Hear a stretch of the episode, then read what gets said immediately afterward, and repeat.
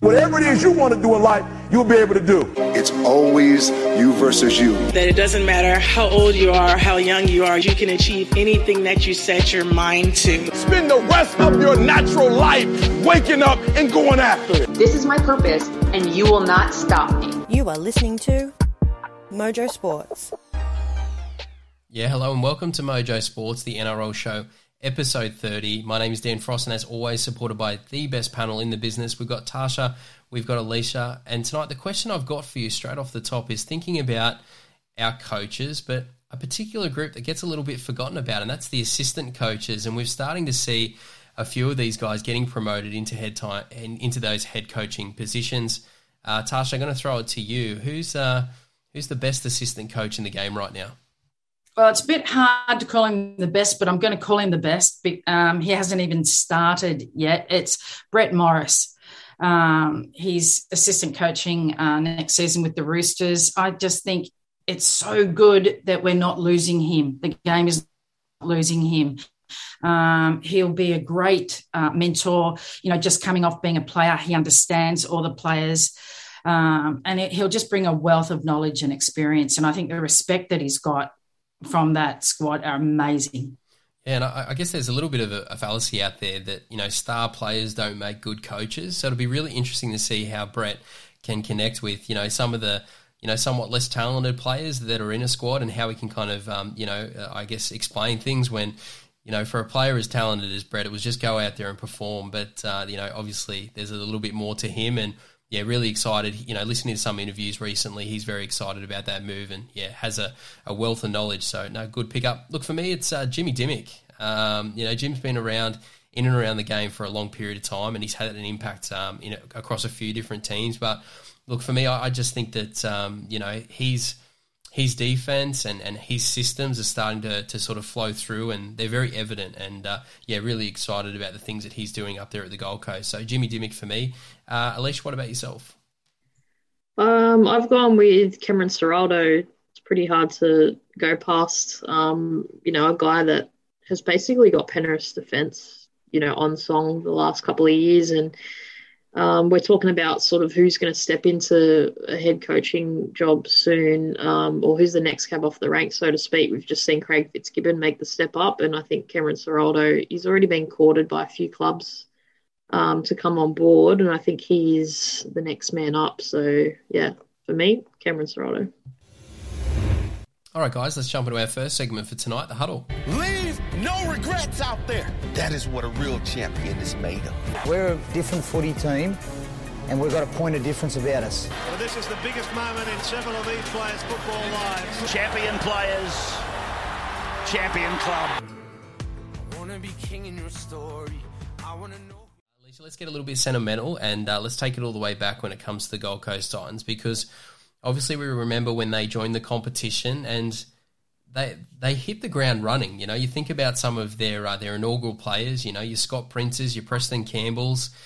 Uh, you know, it was an amazing period for the club, and you know, obviously they've gone through uh, you know a difficult period, and, and hopefully coming out of the uh, coming out of that. But yeah, talk us through your, your initial thoughts on the Gold Coast Titans all those years ago, and it has been uh, it has been a difficult period for them though um, over the past decade. Yeah, I was actually looking at this the other day because I was doing some research around, you know, obviously with the Dolphins coming in and, and what sort of players the Titans recruited back then. And a lot of it was like players from from top clubs, you know, your Melbournes, a lot of players moved from Melbourne to the Gold Coast in 2007 and um, a lot of other sort of guys that had played finals footy previously. So I thought that was pretty cool and to also see um, on the back of that Felise Kaufusi signing by the Dolphins, like who they do target, you know, moving into the future. But yeah, I mean, the Titans, um, it was the perfect, you know, perfect time to have another Queensland club. It's also almost hard to believe that, you know, there was only a couple before they came on board and now we're going to have four. So, um, yeah, look, I feel like there's just so much potential with the Titans. Um, we haven't seen much of it uh, at all, unfortunately. They obviously came into the competition in, in 07 and they've only played, you know, I think three or four final series and um, they got to the prelim, I think it was 2010 from memory. And, um, you know, in that in itself, I remember just how much the, the whole place was buzzing. So they really want to get back to that. You know, it's been a long while. It's been a drought. It's been over 10 years since they've had any real great success. And I think, um, you know, they're slowly building a squad that, that can get there. And I think under Justin Holbrook, they can get there. But um, I also feel like there's a, a fair bit of work to do between now and then, too. Yeah, Leash, like you talked about the potential um, and I, I, think they are getting there. I, I, I, see better things coming for the Titans. Like they they scraped into eighth place, and they really could have been even higher up. Like there were five games that they lost. Uh, by you know 10 points or less so if they can work out how to finish those games they'll they'll finish higher up they've developed a really strong forward pack which we'll probably talk about later but i think justin holbrook's you know, there's a few concerns around the spine, which we'll probably talk about, but I think he's um, he's he's getting them together really well, and I think their premiership window is opening. Yeah, he was uh, he was their most important signing. Uh, I, I think since those inaugural signings many many years ago because they were unwatchable. You know, like we love our rugby league, we love watching all games, but there was a few years there where the Gold Coast Titans were on there. Their fans were dwindling away. Stadium attendance was dropping away, and I, I, feel like you know Justin's been able to come in and slowly change things. But yeah, there was there was some dark periods there for the Gold Coast, and I guess questions as to you know whether they'd be able to hang in there as, as a franchise. Well, the year that they lost, uh, sorry, they were and Spooners, 2019. Justin's come in the following year, basically from rock bottom, and brought the club back into being a finals team. They're obviously nowhere near competitive in a final series, but um, just to be back in that frame again and making them competitive is going to go a, long, long way to, to, I guess, that the future success that they do have. Um, you know, just on Holbrook, I think his biggest strength and in the last two years has been that he, he's still inherited this side. Like he, he's obviously got his fingerprints on some of it, but we've noticed a lot of players that have left um, at the end of this year, just gone, um, are players that he didn't necessarily bring to the club. So he's still doing that that changeover period of recruiting and getting rid of players that we see, like Michael Maguire's doing the same thing at the West Tigers. Um, but the difference between the Tigers and the Titans is that Titans are still performing on the paddock, whereas the Tigers are obviously suffering with all that change. So, um, yeah, it's pretty int- intriguing how clubs are so similar, but they're also so different in how they sort of react to it all. Yeah, Leash, go easy on the Tigers. But um, it's true. Whenever you bring in a new coach, they inherit what some other coach had in their head, and um, so it does take a little bit of a little bit of time. And you know, we talk about the amount of um, money that you know Tino and David Fifita signed on for, but in my book, yeah, they might not have been there for every game for for injury reasons or whatever, but they were well worth well worth the signing and the money. Yeah, and I think another big part of the Gold Coast Titans rebuild was the signing of Mal Meninga. I, I think he was he was huge for their culture there because one of the things he stopped, he stopped the bleeding when it comes to losing all of their juniors. One of the one of the misconceptions with the Gold Coast is that they're going to struggle as a franchise. Um, you know, but but what people don't understand is it's an absolute nursery when it comes to rugby league juniors. The fact is the Titans just couldn't keep them, so um, I, I, think they've been able to finally um, start to, uh, I guess, retain some of their junior talent coming through, and then as you mentioned, Tarsha, to, uh, top it up with a few star players and actually return some players who are from that area. So I think Mal Meninga coming in there as well as Justin Holbrook, they've been able to stabilise the club. Just a quick one too on Steve Mitchell. I think he's since he's come in, he's been awesome CEO for the Titans. Um, got a massive background in touch footy, um, at Touch Football Australia, but that has easily transitioned quite well into into his CEO role. Yeah, and now let's take it to the football field and, and some of the things that we are seeing I, guess when you talk about the Gold Coast Titans, you, you can't go past young Jayden Campbell. You know, sometimes. Alicia, sometimes there's just players that just come along, and you know, regardless of whether you follow the team or not, there's just this excitement about them.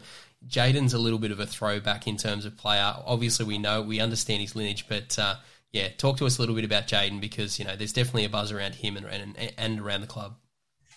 Yeah, it's really interesting because um, I'm pretty sure he wasn't in that top 30 uh, to start this year. He's obviously been on that development contract, and then through that injury to AJ Brimson with his jaw, he's been able to, I guess, take his opportunity in the few games that we saw him. And uh, you know, we know he doesn't have a lot of size to him. Um, he's a very fast guy, got a lot of traits like his old man, but um, you know, with another off season under his belt, um, he he comes across as a player that you know, teams won't be able to work out so quickly. Like we've seen, we spoke about Reece Walsh previously, and now he'll have to sort of go to another level.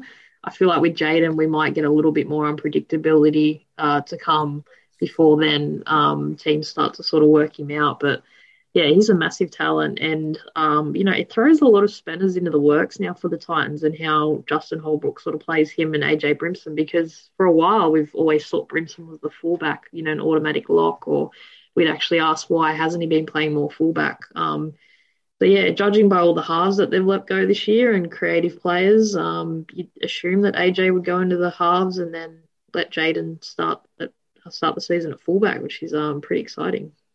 Yeah, Leash, I agree. I think he he's earned his position there. Um, AJ Brimson, yeah, great fullback, but um, Jayden Campbell really played really, really well in that number one. And you know, I'm not the coach, but I, I, agree with you. I'd be putting, you know, AJ at six, and then you've got um, Toby Sexton um, at your seven, um, and Erin Clark uh, rounds out your spine in, in the number nine. But um, that's that's my concern. Is yep, I'm pretty confident with their forward pack. Is their spine too young and inexperienced, or yeah, they haven't worked together a lot. So that's my concern for the Titans going into 2022. Yeah, no, it's going to be it's going to be particularly interesting. I think you know Jayden's going to have to win that number one jersey throughout the preseason he's got to get bigger and just not for cosmetic reasons. You know, we all want our athletes to be bigger, stronger, faster. Um, but for Jayden, it, it's more, you know, his ability to stay on the field and get through an entire NRL season with that contact. So I think that's going to be really, really important. The other interesting one is, you know, transitioning AJ into the halves. You know, we've just we've seen in recent times a few players struggle with that transition. You know, a lot of the times fullback five eight. You know, uh, Kalyn Ponga, it comes to mind in terms of you know a few few players who have tried and tested and and sort of struggled there. And the thing with AJ is, you know, health has been a big big issue for, for AJ Brimson in the past, and obviously moving into five eight, he's going to have to do a lot more tackling. So, um, he, him and himself, if he's going to have to make that move, I think Justin's going to have to make that call early uh, in camp, and he's going to have to put on. Uh, a fair bit of uh, size himself, do a little bit of conditioning because um, yeah, I think the key Tarsha, to your point, um, you know, there's a lot of talent with Jayden, there's a lot of talent with AJ, but they've just got to get through the whole season um, without without an injury. Uh, Alicia, let's move over to the halfback, as Tarsha sort of spoke about. Toby Sexton. I, I mean, this must be some talent because you've let go Ash Taylor and, and, say what you want about Ash. He's had his ups and downs and the salary and all those different things, but you know, um, on his day, was certainly a good player. Tyrone Peachey um, was was there. Jamal Fogarty, the captain's been let go. Um, yeah, talk to us about Toby because fair bit of pressure on this young kid.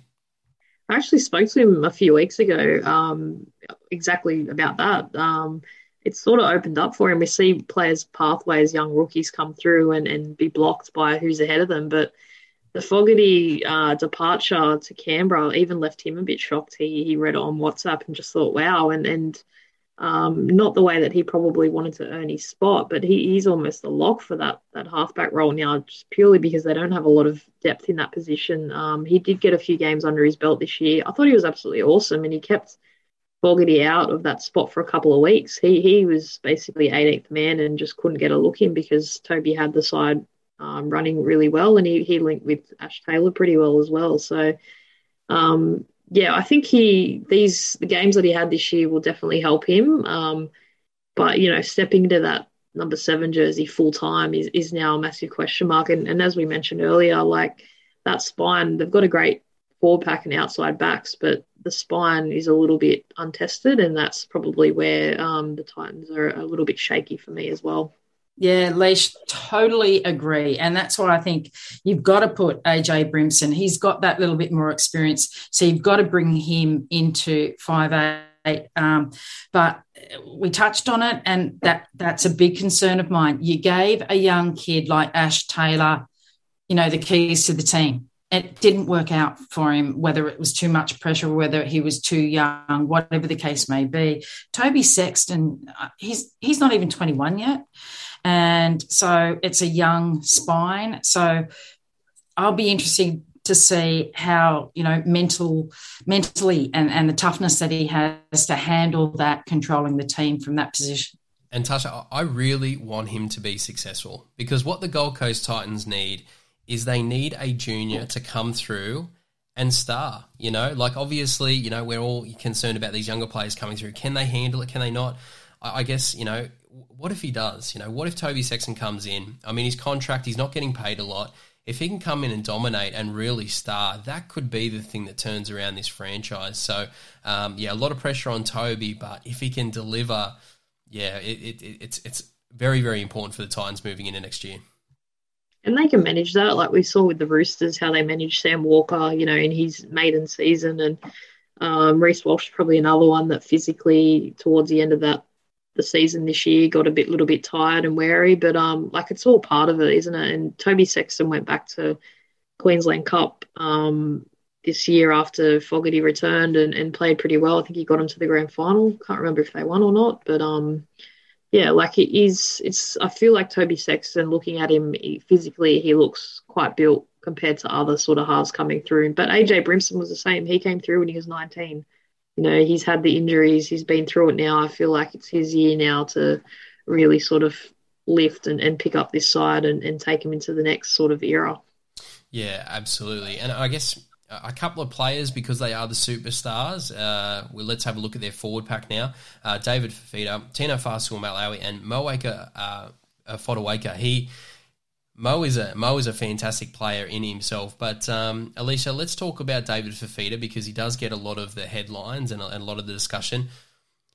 Talk to me about you know what, what I, I guess your reflection on his season 2021 and what your expectations of him you know moving into next next season. I think naturally because of that price tag, unfortunately, it, it's just part of our game that we we hammer our players a lot more because of what they're on. And, and it's interesting with the debate around should we see player salaries. For that reason alone, I don't think we should because you could see how much pressure it puts on someone like David Fifita and the topics that come up that week about oh well how many minutes is David Fifita going to get? Like if if all pay was just sort of kept quiet and we didn't have all these projected figures thrown out there, would we get the same sort of line of messaging? I'm not, or questioning, I'm not so sure. So, um, look, statistically, he actually beat previous records at Brisbane. Like he was, you couldn't fault his numbers. So, looking at them, you're going, wow, how is this guy copping criticism? But it's a bit like Taumalolo, we just get this really high expectation of a player. Um, and when they are a little bit under par or you know statistically don't perform as well as what they usually do. Suddenly there's um, alarm bells. In saying that i didn't completely agree with bringing him off the bench towards the end of the year particularly in games that like the titans really needed to win and make an impact. Um, i saw the logic behind it. I know he had a little niggling injury as well. Um, and obviously there's a lot more behind the closed doors that we don't see but i think you know he's your gun star player no matter how much he earns. I think he should have been on the field for a lot longer than probably what he was. Mm. And I think moving into next year, they've got to manage that a little bit better and I guess find just what makes him, you know, tick and get into a game. I think there was one game towards the end of the year where he only had about three carries pretty much the 60th minute. And we're like, why is he hanging out there on the centers or on the wing? Um, he scored that try. I can't remember who it was against, where he just basically was almost like a winger, just running down that sideline. Was it against Newcastle? I can't. Yeah, it was against. Where he just shoved off like eight players, and it's like I you're hanging out there on the yeah, you're hanging out there on the wing, but we need you, you know, two more in and on that back row, just running at your halves. So, um, yeah, I feel like maybe with a bit more st- stability in the halves as well, um, they can find um, you know what sort of makes Dave Fifita tick. That's that's what I think. Yeah, look, outside looking in. My thoughts on David Fifita is that he's a band aid solution. Uh, I, I, think there's a, and I think we've touched on a little bit. The problem with the Titans is is their attack. They really struggle with their spine, and they're putting way too much pressure on a second rower to score their points. You know, when David Fifita doesn't score two tries, three tries, barnstorming performances, everyone sort of, you know, sort of says, oh, you know, he didn't have a good game. That is way too much pressure for a second rower and actually shows some of the deficiencies in this team.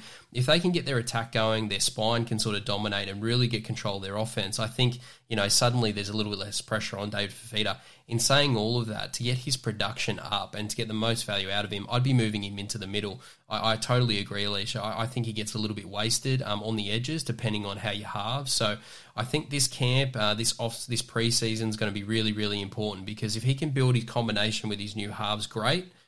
But if, if it's looking a little bit suspect and you're gonna you're gonna you know not get the best value out of him, I'd be moving him into the middle. But um, yeah, definitely one to watch there. All right, guys, let's uh, go around the grounds for our predictions. Again, this is a team that scraped into the eight this season. Um, Tash, going to throw it to you. Yeah, I see them uh, finishing the top six. Dan, um, I think they're they're definitely on the improve. As I said earlier, they could have finished higher this year if they just had have won those really tight all five of them games this year. So yeah, I've got them at sixth. Yeah, look, I, have got them at 11. Um, again, I'm very, very harsh when it comes to clubs that don't have their spine uh, together. There's a little bit of inconsistency. There's a few questions that we've touched on. So, um, yeah, again, got the forward pack to, to certainly do a lot better than that. But for me, um, I don't think this is a top eight team at the moment. Um, but yeah, hoping hoping that Jayden Campbell and a few others prove me wrong. Alicia, what about what about yourself? I feel like I haven't put anyone in that bottom bottom eight and I'm thinking they're going to struggle. I, I, actually have them probably like 13th, 14th. Um, yeah, we mentioned the spine, and I, I, just think they've been up for a couple of years. Like they've had two really good years, and the Titans traditionally just have not been able to put, you know, consistent seasons together. So, yeah, it wouldn't surprise me if they did struggle a little bit. In saying that, I'd love to see them still, you know, be on that upward trajectory and um, really sort of click push on, but just with the players that they've lost, I don't think that's going to happen too soon. All right, guys, let's jump through to our next segment for tonight the match. The most anticipated match in history, ladies and gentlemen. Uh, let's get ready to rumble! Yeah, and tonight we continue our inter club uh, series, and this week we're looking at the Newcastle Knights with a couple of players in their outside backs, and we've got Dane Gagai coming up against Bradman Best. Alicia, got to throw it to you as a Knight supporter. Uh, let's start with Dane Gagai. Really exciting to have him back at the club.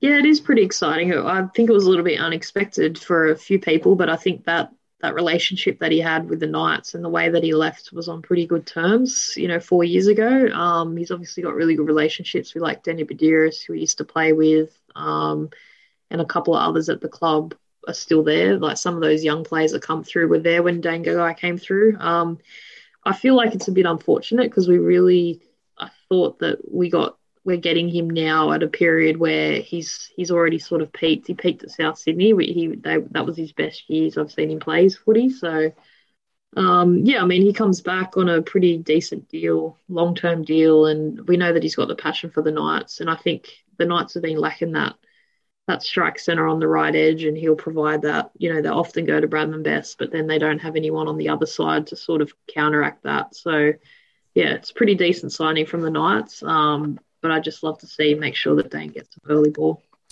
Yeah, Tash, uh, uh, Dane Gagai has all the respect in the world for me as a Knight supporter because he's a a star player in the game who, during the peak of his career, you know, joins the Newcastle Knights when we were an absolute basket case. I mean, that, and so you know, I, I, guess for me, it's it's great to see him return to the club, and um, to to Alicia's point, probably sort of towards more of the back end of his career. But um, yeah, let, us I guess quickly reflect on Dane actually joining the Knights and and and those difficult years that he had. I it, it got to the point where when he announced that he had signed uh, to go to the Rabbitohs, I mean, I. I couldn't fault him because he'd given everything he had for the Knights, and um, you know we just yeah, we, we, were quite dysfunctional at the time and just couldn't get things together. Yeah, Dan, look, when I saw this matchup um, for tonight's show, I instantly thought, you know, how happy uh, both Alicia and yourself as Knight supporters would be to have him back. You've got him back, uh, you know, on a three year deal, which is absolutely fabulous. Uh, he brings that sort of um, confidence and, and, and winning mentality um, with him. And, and he's, he's got that. Um, I think I read it somewhere. Alicia, you probably wrote it, um, where he takes it as a personal thing. Uh, his opposing number, and he goes, "You are not going to beat me. I am going to beat you." And he rarely loses that contest. Yeah, no, he he's an absolute professional. And Alicia, this is kind of what the Knights need as well, because you know theoretically, if you look at the numbers, you look at the squad itself, we don't need Dane Gagai. You know, we've got plenty of outside backs, but if you reflect on our, our last season, just so much inconsistency. You know, you'd have a player go out there and star one week and then play poorly the next. Our outside backs, the errors, the penalties, the ill discipline, it was really a group that really let us down. So for me, really excited about Dane Gagai potentially. I'm not too sure what the leadership team looks like, but certainly coming in as an experienced player and starting to bring some consistency into this football team.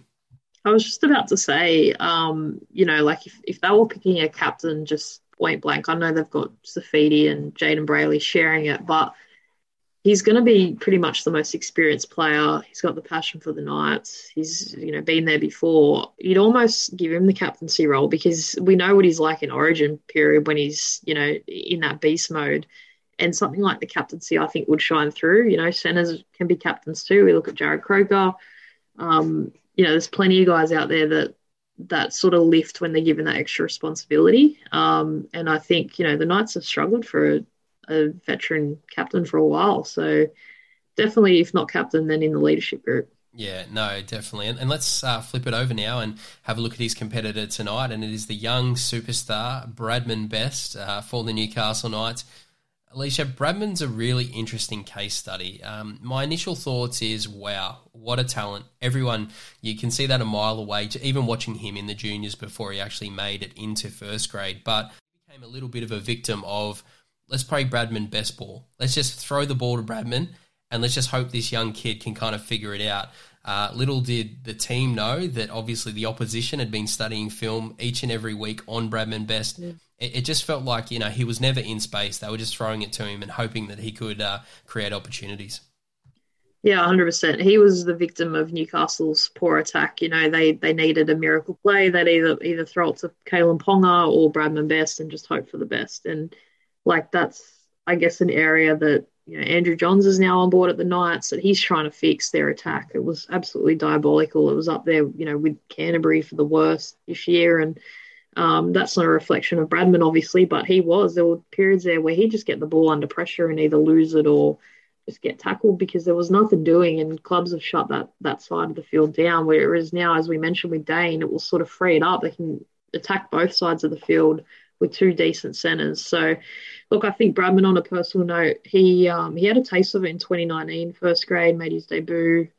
Didn't really get much like footy in him then, but um, 2020 he was he was really good. He burst under the scene. Um, picked up a bit of an ankle injury. He gets targeted a lot around his legs, which is an area that sort of he knows. You know, it's a bit like kick out. They sort of go at the ankles, and he's had a few injuries there, but um, you know, I, I, felt like this year he probably suffered a little bit of, you know, like the second year syndrome that we often hear about. But I, again, I think it was more a reflection of the team's attack more so than like his ability because he, is geez, he's built like a brick and he he's going to be around for a long time. So, yeah, he's exciting, but I just think they got to give him the ball in a lot better opportunities. Yeah, Tarsha and Alicia's right. Those injuries are starting to, to mount up, and you can see why because – you're throwing the ball to a young kid, and we're just playing bash and crash football close to the line, and he, his body's obviously getting battered and bruised. So, um, yeah, will certainly be great to see. And and and uh, just just one thing on Bradman as well. He's not the finished product. He's still a, a very immature player. I, think there's still a lot more development in Bradman. Um, little things like his passing game, his ability to kind of put his winger into space. At the moment, I just see him as a player who can beat his um, his center one on one you know, ninety percent of the time, you know, big physical, strong player. But I, I guess Bradman Best still a long way to go in terms of his development. Yeah, absolutely. He's um, I was going to say exactly what Alicia said. With he suffered a little bit for a combination of. of reasons of that second year um, syndrome. He had a great year in 2020. Obviously, the teams went away. They studied his game. He didn't have a, a great season this year, but um, he's only young. He's he's um, got a lot to go, but at the moment he's using his big body um, and his size and strength. But you teach him a little bit more footwork. It's not bad, but yeah, he's got a lot that he can still improve on his game, and, and he's a he's shown that he's great already. Yeah, and he's certainly got the right people in and around him. We spoke about Andrew Johns joining the coaching staff, Dane Gagai coming to the club. Um, yeah, he's definitely in, in good hands there as we look to improve. And uh, and I, am only hard on Bradman because I do love him. Uh, I know Sowie on, on other platforms has joked that I've got a, a, a, full tattoo of Bradman on my body somewhere, so I can neither confirm or deny that. Uh, but uh, yeah, no, definitely love Bradman. But um, yeah, going to be interesting to see how he goes next year. All right, guys, can't sit on the fence when it comes to the match. We've got to pick a player, two players that are very much at different ends of their career. Tarsha, going to start with you. Yeah, look, as much as, um, you know, I hate to pick a Queenslander over a New South Welshman. Um, however, I'm going to go with Gagai. I just think he's been there, done that, and he's done it consistently well. He, you know, he's a Queensland State of Origin rep. He's an Australian player. Uh, he brings, you know, plenty of that experience and consistency. And um, yeah, so and, and it's a tight one, but um, as you said, they're both at different stages of their career. But you know, Dane Gagai had ten tries and twelve try assists. So yeah, I'm going to go with uh, Dane. Yeah, look for me. I'm going to go with Dane uh, right now, um, so we can date this podcast. But uh, look, if I think Bradman, he's just got to simplify things. I think one of his goals has got to be to play every game, and if he does, he'll he'll overtake Dane. Um, obviously, with his athleticism and his ability, he'll definitely get there. But right at the moment, I'd have to go with Dane. Uh, Leisha, what about yourself? Um, again, probably as a Knight supporter, to two two favourites. But uh, yeah, thoughts on this one?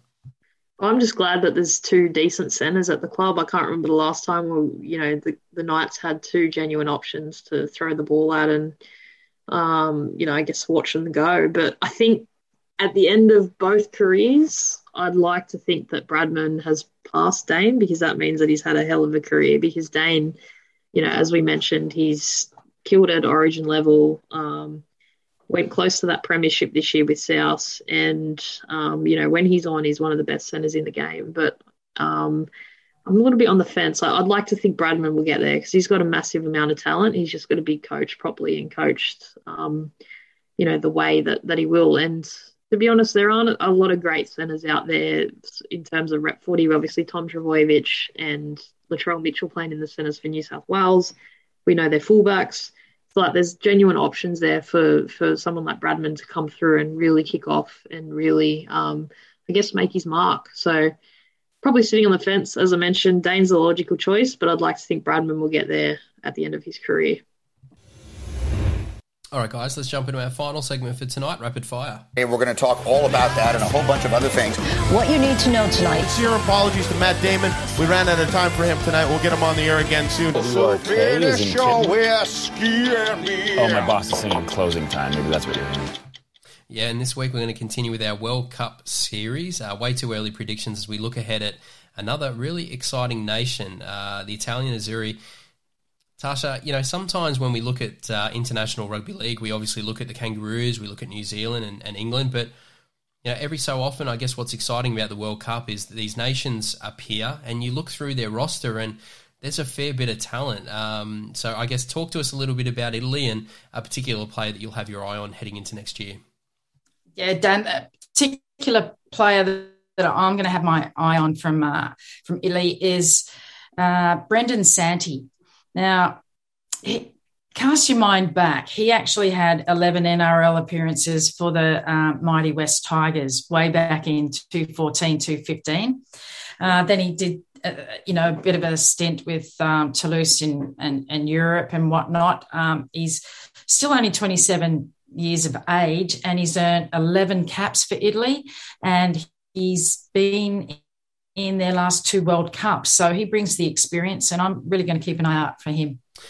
Yeah, look, for me, I think with a lot of these minnow nations, I think they really struggle in the halves. You know, that's a particular challenge. And just my little prediction and something I've been keeping an eye on for the past 18 months is imagine imagine a double Johns uh, combination in the halves for Italy. Uh, a Jack Johns, a Cooper Johns.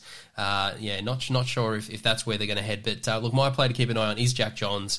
Uh, yeah, I'm sentimental. Uh, Newcastle Knights player. Um, obviously, more of a back rower. He's certainly grown a lot. He played a little bit of halves, obviously, growing up. But um, yeah, I, I, think he's a player that could probably move into a five eight role and do a job there. So um, yeah, it's just great to see some of these younger players in our game get an opportunity at the highest level to perform. And uh, yeah, you could see him uh, doing a little bit of damage and uh, yeah, best and representing the Knights uh, along the way as well. Alicia, um, yeah, Italy they, they have a little bit of a history. James Tedesco um, played obviously in recent times. Um, yeah, good to see a few of these nations compete at this level.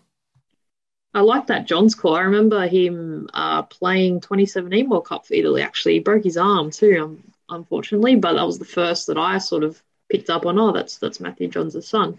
Um, but anyway, I've gone with Paul Vaughan, um, who obviously has also played for Italy alongside Tedesco at the uh, the 2013 World Cup. Um, Paul's story, we all know. You know, this year has been a really tough year for him. Um, he's uh, just turned 30, I believe, or 31, and it's we. I like to see like these guys come back. Obviously, he's he's probably not going to represent Australia, so why not come back and represent you know your other eligible nation. And um, for me, he's a he's an obvious choice. Hopefully, the Italians go after him and, and, get him to sign on because he'll bring a wealth of experience for them. And um, I think it'll be a nice way. You know, he's towards the end of his career and um, he's got a bit, little bit of redemption to do next year. So if he has a really good season, there's no way why I think he uh, he wouldn't get picked up by them.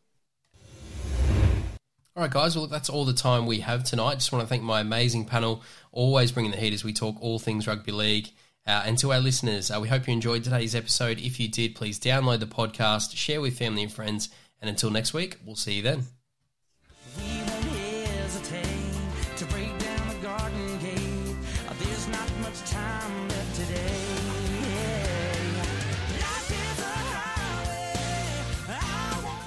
You have been listening to Mojo Sports.